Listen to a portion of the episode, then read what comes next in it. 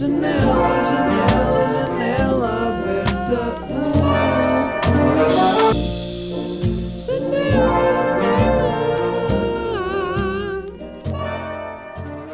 Como é que é? Bem-vindos a mais um episódio de Janela Fechada, aqui com o vosso host Carlos Barradas. Bem-vindos a mais um episódio. Uh, vamos hoje falar sobre uh, o preenchimento das, das paredes com um, agrimassa. Uh, como vocês estão habituados nesse podcast de bricolagem e não de bricolagem, por acaso é um erro que muitas vezes as pessoas fazem, que é dizem que é bricolagem, mas nós, especialistas, temos a perfeita noção que se chama bricolagem. Não é? Acho que sim. Bem-vindos a mais um episódio de Janela Aberta. Agora sim com o vosso host Miguel Luz. Obrigadão. Uh, estamos aqui no episódio 97. Já houve 97 episódios de Janela Aberta. Da-se. O que é que vamos fazer no, no 100? Não sei. Não sei. Mas uh, saberei. Estou muito contente porque fiz o. Eu ando a fazer live streams no meu Patreon. Se não sabem, agora sabem. E se quiserem ter acesso, são 2€ por mês por, para ter eh, acesso a live streams todas as segundas-feiras às 9 da noite. Numa rubrica que se chama Sala de Estar. Uh, Estou a gostar muito de fazer isso no Patreon. E no último, por acaso, até, até nem estava. Nem sequer sabia o que é que ia falar bem no live. Aquilo normalmente é para responder às vossas perguntas, portanto, não, não é. Não preparo muita coisa, é mais tipo a interação em si. E, e depois acabei por. Alguém disse: Ah, toca aí uma, uma música para começar o live. E eu, tipo, ok, à toa. Comecei a tocar no piano. E do nada estou a dar um concerto de algumas músicas do Crocodilo na minha guitarra acústica, bué, bué, engraçado, pá, bué engraçado, eu a tentar tocar o pastel nata na guitarra acústica. Ah, então, pá, ah, foi, foi uma experiência fixe. Portanto, olha, se quiserem ter acesso a estes lives e se quiserem vir interagir connosco aqui na sala de estar, o link está aí em baixo no meu Patreon. E pronto, esta semana ah, senti o quê? O que, é que eu, o que é que eu senti esta semana, não é? É um bocado a, a pergunta. Janela aberta é muito. Já agora, estou com um chapéu hoje. Estou-me a sentir assim jovem e bacano. Estão a ver? Pá, descobri uma bebida, malta, de maçã e, e beterraba. Não vou dizer a marca. Mas é uma marca portuguesa de sumos que eu gosto muito e que até era fixe patrocinarem. Portanto, se estiverem a ouvir isto, mandem DM. Ah, uma bebida de maçã e beterraba e aquilo parece vinho. E eu fiquei mesmo à toa, porque quando eu vi. ahm, quando, eu, quando eu abri o, env- o, en- o envelope, exato, em que estava a bebida, o, o pacote em que estava a bebida e pus no copo, fiquei, what?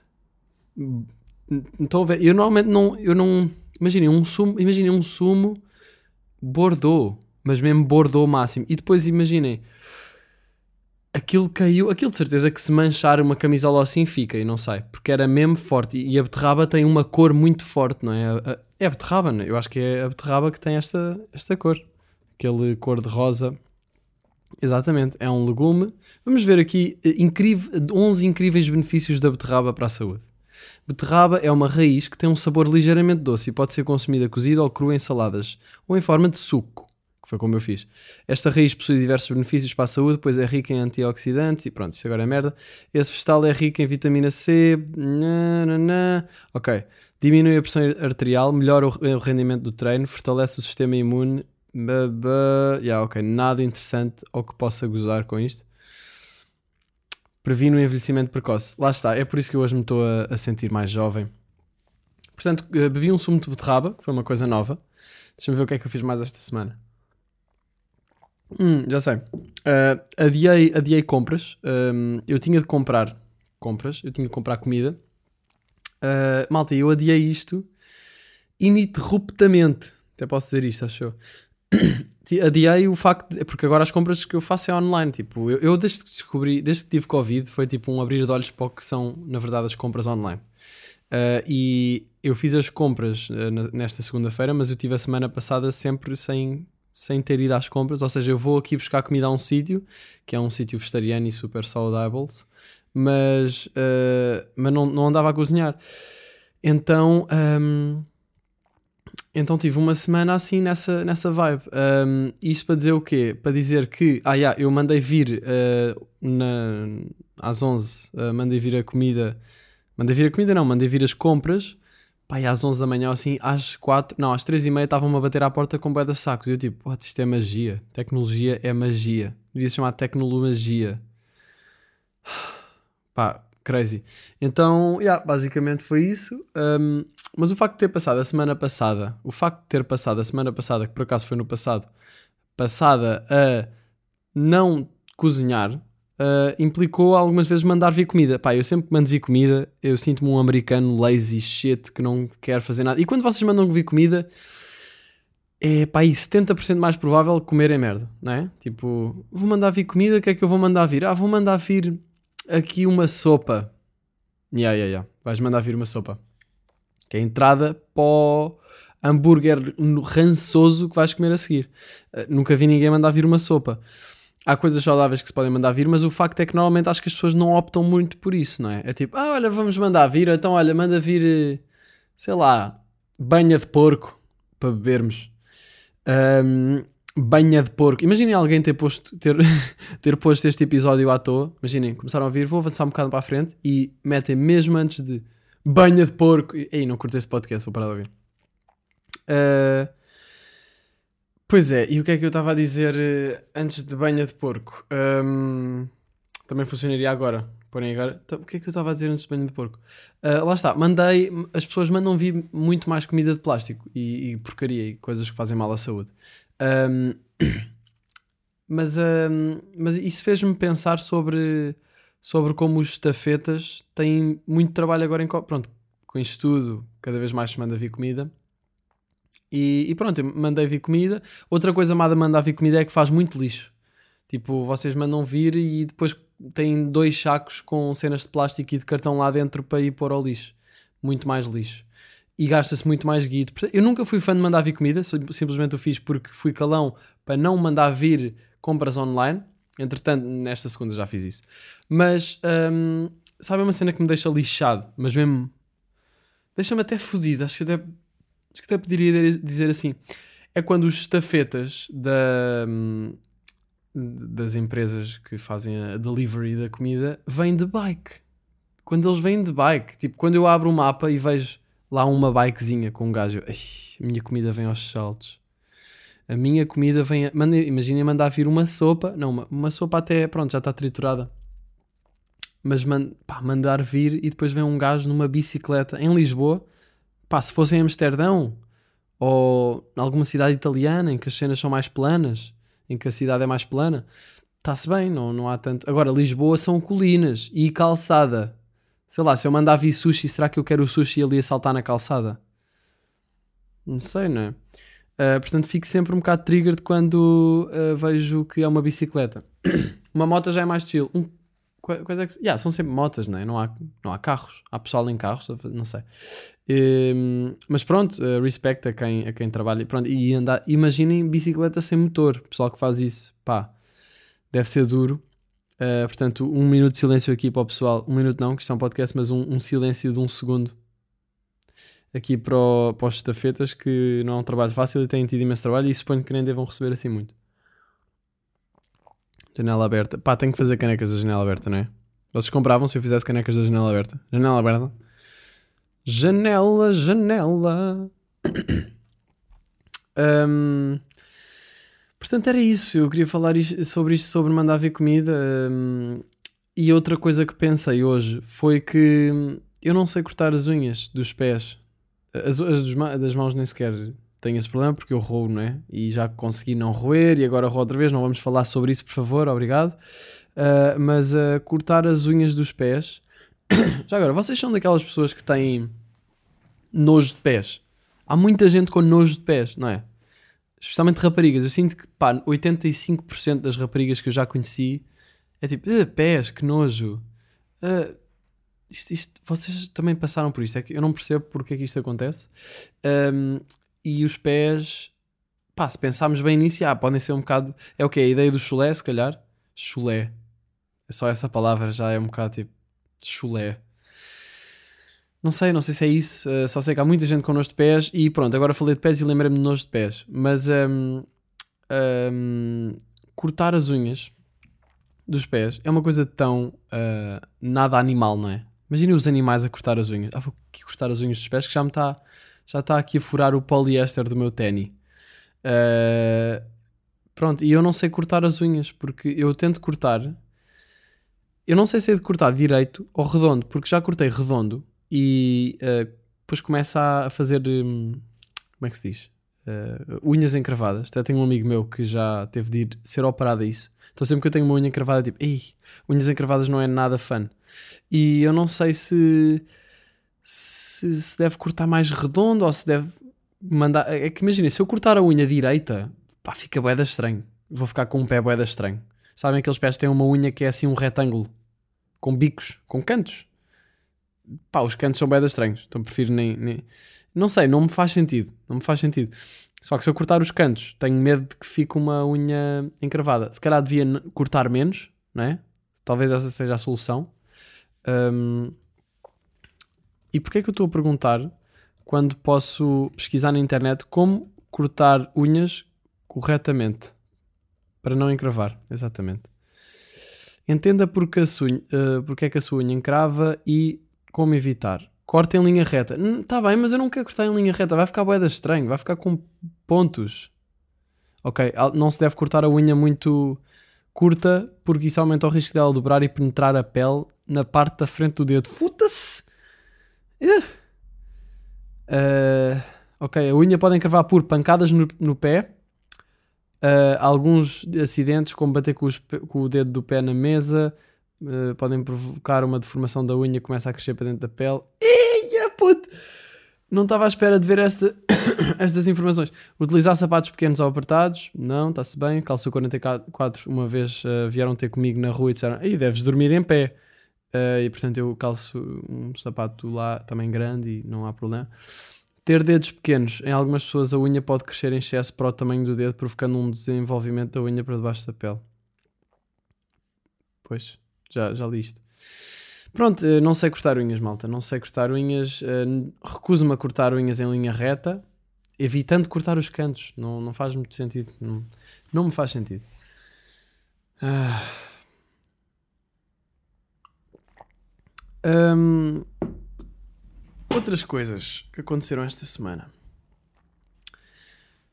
Andei, andei, sinto que andei um bocado a correr, sabem? Sinto que andei hum, um bocado na correria, na correria de. tenho sentido muito isto. Tenho sentido que começo a. estou a fazer as coisas e tenho tantas coisas por fazer, tarefas e, e merdinhas. Agora sinto que é tipo, passámos as, as fases da. Deste, os temas tipo mais leves e é tipo, ok, pessoal, estou na merda. Não, não é isso. Mas hum, parece-me que tenho muitas coisas para fazer. Até falei num vídeo no Patreon sobre isto. Tenho coisas. Todos nós temos muitas coisas para fazer, não é? Não sou, não sou o único. Toda a gente tem montes de coisas para fazer neste mundo porque o mundo anda muito rápido. Eu sinto que o mundo anda muito rápido. Uh, se bem que a velocidade continua a mesma. Uh, mas uh, nós, o nosso mundo subjetivo, anda muito rápido. São muitas coisas, são muitos estímulos, são muitas pessoas, são muitas expectativas, são muitas cenas. E isso enche a minha agenda. E ao encher a minha agenda, dou por mim a nunca conseguir fazer bem tudo o que eu estipulo o dia. Porque para além das tarefas de trabalho, depois há tarefas que são pessoais e, e outras coisas. E até lazer, tipo, onde é que há espaço para lazer? Eu tenho um problema com eh, encontrar lazer, fazer tempo para lazer. Um, porque lá está, há tantas coisas por fazer que eu caio um bocado na ilusão de que, ok, se eu, se eu um, uh, negligenciar um bocado o meu tempo de lazer e fizer hoje, só hoje, uh, mais algumas coisas que preciso de fazer, vou resolver tudo, todos os problemas e vou ser muito mais produtivo. O que acontece é que fico sobrecarregado, depois fico cansado, depois isso acumula-se e a minha produtividade desce. Portanto, é uma ilusão o cortar o lazer um, ajudar a ser mais produtivo. Não acontece. O lazer é bem importante, a nossa cabeça precisa de estar chillada para ser produtiva. Às vezes mais vale uma hora de a trabalhar em alguma cena. Pá, está aqui uma mosca. A trabalhar numa coisa com a cabeça no sítio certo do que já vai da cansada ali a bater contra a parede. Pá. Yeah, já agora, há boia de moscas em minha casa e eu não estou a perceber o que é. Isto nem sequer são moscas, são tipo moscas da fruta, sabem? Só que depois estão no meu estúdio e eu estou tipo, porquê que porquê que está. Porquê que. E depois mato-as. Matei uma. Matei uma, há bocado. É que eu, eu não curto matar isto assim, tipo, contra a, a secretária, por exemplo, porque depois mancha a secretária. First world problems. Ahm, pronto, é isso. Sinto que eh, esqueço muito de parar. De parar, ahm, de parar no geral. E parar é super importante. Ahm, para a nossa produtividade e para nosso, para o nosso bem-estar. Ah, e precisamos de estabelecer bem as fronteiras. Portanto, o que eu agora fiz foi pus um alarme no telemóvel a dizer ahm, pus um alarme para uma e um para as 5. Pus um, o alarme para uma diz ahm, como, é, como é que é? Almoço e depois a seguir tem um emoji com. Parece para estúpido. Tem um emoji de um, de um daqueles bonecos amarelos com coraçõezinhos à volta, sabem aquele bem apaixonado? Almoço. e almoço e depois diz respeita-te. É tipo, almoço bem é bom e depois, ah, não, agora a sério, cara, respeita-te. Ah, e então, então fiz isso e pus isso para todos os dias úteis. Fiz o mesmo para as 5 da tarde para ahm, às 5 parar. Ah, e então pus lazer, outro emoji daqueles e depois respeita-te. Portanto, toda aqui uma, uma dupla personalidade ao lidar comigo, em mim mesmo. Ahm, e, e por falar em, em dupla personalidade, gostava de puxar aqui um bocadinho ahm, a cultura desta semana. Olha, estou mesmo a ficar sem cultura, não me consegues arranjar nada só para esta semana? Então, esta semana, ontem comecei a fazer uma coisa que estranha, uma coisa estranha, que foi, uh, peguei num livro novo, não- porque tinha acabado um livro, e, e comecei a ler o livro do Desassossego, do Fernando Pessoa. E eu depois, antes de começar a ler o livro, olhei para a capa e pensei, Fernando Pessoa, este gajo tem um nome bué da bom. Fernando, Fernando não é o melhor nome, sem ofensar qualquer Fernando que esteja a ouvir isto, mas Malta, Fernando é tipo, pronto, é Fernando, é um nome português. Pessoa é o apelido dele. O Pessoa, e eu nunca tinha pensado, tipo, "Ya, o gajo já se, chamava-se Fernando Pessoa e depois teve toda a cena de dividir a personalidade em heterónimos. Como se já tivesse escrito no destino dele, quando a mãe lhe deu o nome, que ele ia ser, desenvolver essa, essa personalidade, essa quebra da personalidade. Ahm, e, e então, e, e surpreendi-me por nunca ter pensado nisso. Eu nunca tinha pensado, tipo, Fernando Pessoa, yeah, o, o nome dele é Pessoa, yeah, o Fernando Pessoa. É aquelas coisas que nós assumimos como sendo, simplesmente, tipo, ah, sei lá, yeah, tá- estão nuvens no céu, sei lá, são, são nuvens que sempre aceitámos porque ouvimos. Se calhar sempre aceitei que era Fernando Pessoa porque ouvi falar há imenso tempo, não é? E tipo, Fernando Pessoa, claro, é um nome. E depois aprendi que ele separou a- a- e toda a, identidade dele em heterónimos e assim. Mas nunca tinha refletido, tipo, parado e pensar, ok, ele chama-se Fernando Pessoa. Fiz-me entender, não é? Ahm, portanto, pá, comecei a ler um bocadinho do livro do Desassossego, porque, porque não, não é? Ah, por acaso foi um, um tempinho bastante ahm, relaxante, porque comecei a. Foi a seguir ao jantar e comecei a ler à toa. Pá, e, e gostei, gostei aqui, li tudo já, 400 páginas, não, mas li, li um bocadinho e gostei. E ele fala aqui sobre em como ele não acredita nem em Deus, logo no início ele começa a dizer que nasceu num tempo em que a maioria dos jovens perderam a crença em Deus e ele diz que não acredita em- Deus nem na humanidade, porque con- considera o homem ah, simplesmente outro animal, que não merece mais glorificação do que um animal normal. Normal, sendo que todos os animais são normais na perspectiva dele. E eu também acho que sim. Eu acho que todos os animais têm o mesmo valor. No podcast com o Padre Tiago, ele tem a opinião que o homem é superior. Eu não concordo muito com isso. Apesar de nós sermos superiores no sentido de intelecto, não é? Porque nós desenvolvemos o intelecto e por isso é que basicamente dominamos isto tudo. Ah, mas ao mesmo tempo, no, no fundo, eu não sei, eu não sinto que a nossa, tipo, a vida de um humano vale mais do que a vida de, hum, de um leão. Não, acho que não. E a vida de um humano vale mais do que uma, uma vida de um cão? Eu também acho que não. Mas parece mais fácil dizer que sim porque o cão é mais pequeno, se calhar, não é? Agora, agora vamos, vamos inverter. E a vida de um elefante vale tanto como a, a vida de um humano? Pois é, malta. Dá que pensar. Eu acho que vale igual. Só que se vale igual, a vida de um humano eh, vale o mesmo que a vida de uma mosca. Ah, o que me deixa um bocado chateado, porque eu não gosto muito de moscas. Um, e isso quer dizer que eu acabei de cometer um homicídio ao matar a mosca há bocado. Portanto, um, enfim, Fernando Pessoa uh, não acredita nem em Deus, nem um, na humanidade. não, é? não, não acredita neste culto da humanidade, porque ele diz que muitas pessoas, pela razão de. Ele assim, nasciam num tempo em que a maioria dos jovens perderam a crença em Deus, pela mesma razão que os seus maiores a haviam tido, sem saber porquê. E então, porque o espírito humano tende naturalmente para criticar porque sente e não porque pensa, a maioria desses jovens escolheu a humanidade para sucedâneo de Deus. Ou seja, eh, muita gente queria mais na humanidade, no homem, do que no Deus, do que em Deus. E ele não, não se apoia em nenhum. Ele diz: Assim, não sabendo crer em Deus e não podendo crer numa soma de animais, fiquei como outros da orla das gentes, naquela distância de tudo a que comum, comumente se chama a decadência. A decadência é a perda total da inconsciência, porque a inconsciência é o fundamento da vida. O coração, se pudesse parar, uh, pensar, pararia. O coração, se pudesse pensar, pararia. Eu, fico, eu fritei, eu li isto e fiquei. Damn. Damn. E nem sei explicar porquê, mas uh, espero que tenha provocado também uma reação em vocês. um, ele diz que a decadência é a perda total da inconsciência, porque a inconsciência é o fundamento da vida. Ou seja, isso quer dizer que, na perspectiva dele, a vida é tipo: nasces, é, estás na infância, estás inconsciente e, e, isso traz felicidade, não é? E crescer é simplesmente perder essa inconsciência, e isso, ele chama isso de a decadência, com D grande. Uh, e diz que a inconsciência é o, é o fundamento da vida e por isso conclui que o coração, se pudesse pensar, pararia. Um, isto é bué negativo, não é? Isto é muito negativo, mas ao mesmo tempo eu percebo a linha de pensamento dele. Uh, eu acho que Fernando Pessoa, eu não, não tenho muitas informações sobre, sobre a forma como ele pensava. Eu acho que nunca li nenhum livro dele completo, tipo, li algumas coisas, não é? como todos nós na escola, isso.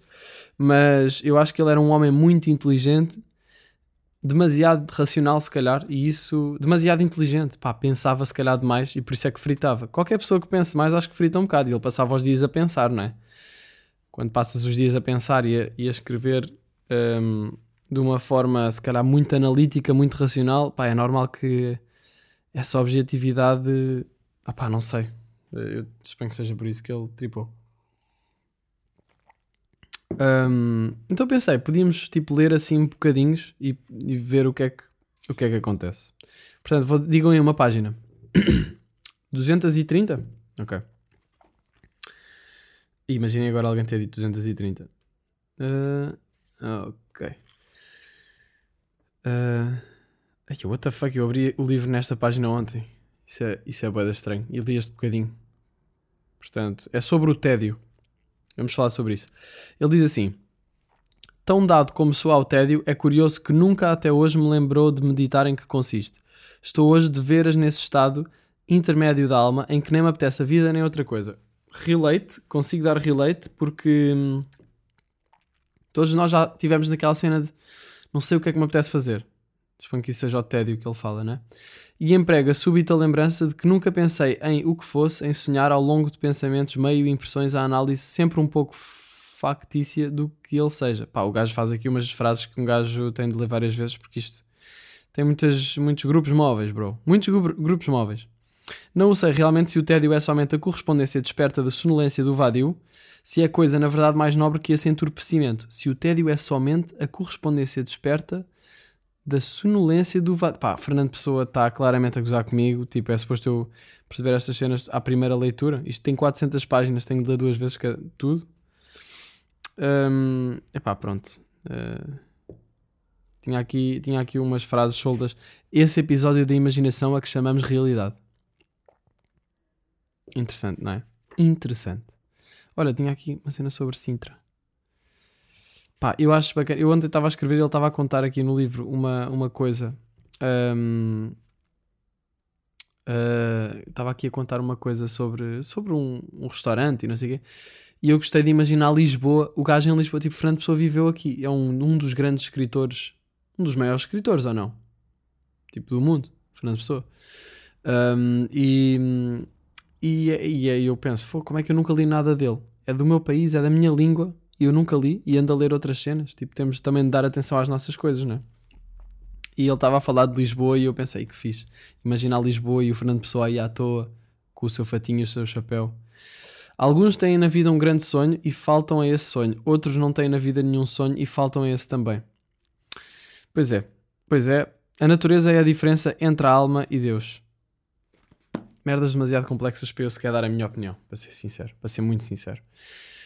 Um, e pronto, malta, eu, acho que é isto. Uh, gostei, do, gostei de algumas coisas que estive a ler ali ontem. Acho que é uma cena um bocado negativa para também agora eu ler isto assim tudo de seguida. Eu acho que isto é um livro para ir abri- abrindo e lendo bocadinhos. Poder reencarnar numa pedra, num grão de pó. Chama, chora-me na alma este desejo. Cada vez mais acho saber, cada vez acho menos sabor a tudo, mesmo a não achar sabor a nada. Pois é, Fer- Fernas, meu puto Fernas está aí. Ainda voltando ao que eu estava a falar há bocado, agora abandonando aqui Fernando Pessoa na sua, na sua trip de personalidade, eh, eu esqueci-me de dizer uma coisa que queria dizer e que acho que é relevante para o facto de ter adiado as minhas compras online. Que são, eh, que é o facto de eu ter, ehm, comi quando, quando eu eh, tive esta semana sem comida, houve uma vez que cozinhei, houve duas vezes que cozinhei atum com coisas e consegui safar, ehm, e depois, a certo dia, não tinha mesmo nada para o almoço. Isto é, isto é ridículo. E as cenas estavam fechadas porque era domingo. Então o que é que eu fiz, malta? Eu comi granola com água. Eu comi granola com água. E isto é uma tristeza. Eu estava à procura de gran... queria granola, queria comer granola. Não tinha outra cena sem ser granola. Estava a comer granola e e estava à procura de uma coisa para pôr, uma- um líquido, um, um iogurte, não tinha nada. Pá, e acabei por escolher eh, o, água para molhar só um bocado a granola com maçã e banana. Pá, e, e devo dizer, não ficou assim tão mal. Ficou, molhou ali um bocado, que era o necessário, não é? Uh, porque, por exemplo, nós pomos iogurte na granola para dar ali uma consistência, não é? Portanto, eu pensei, pá, se eu ponho iogurte ou se ponho leite às vezes, posso pôr água também, não é? E pronto, uh, estamos aí. 26 minutinhos. Este fica mais curto, que eu não tenho assim mais nada para dizer esta semana. Um, o facto de estar mais em casa também faz com que haja menos experiências. Um, e, e pronto, vamos, a- vamos aqui cole- colecionando experiências e colecionando vivências e falando delas na janela aberta. Espero que esteja tudo bem com Porque é que agora parecia que estava na rádio? É estranho. Espero que esteja tudo bem convosco, com os vosquês e que tenham uma boa semaninha. Está-se bem, malta? E, e pronto. Beijocas. Até já. Janela, janela.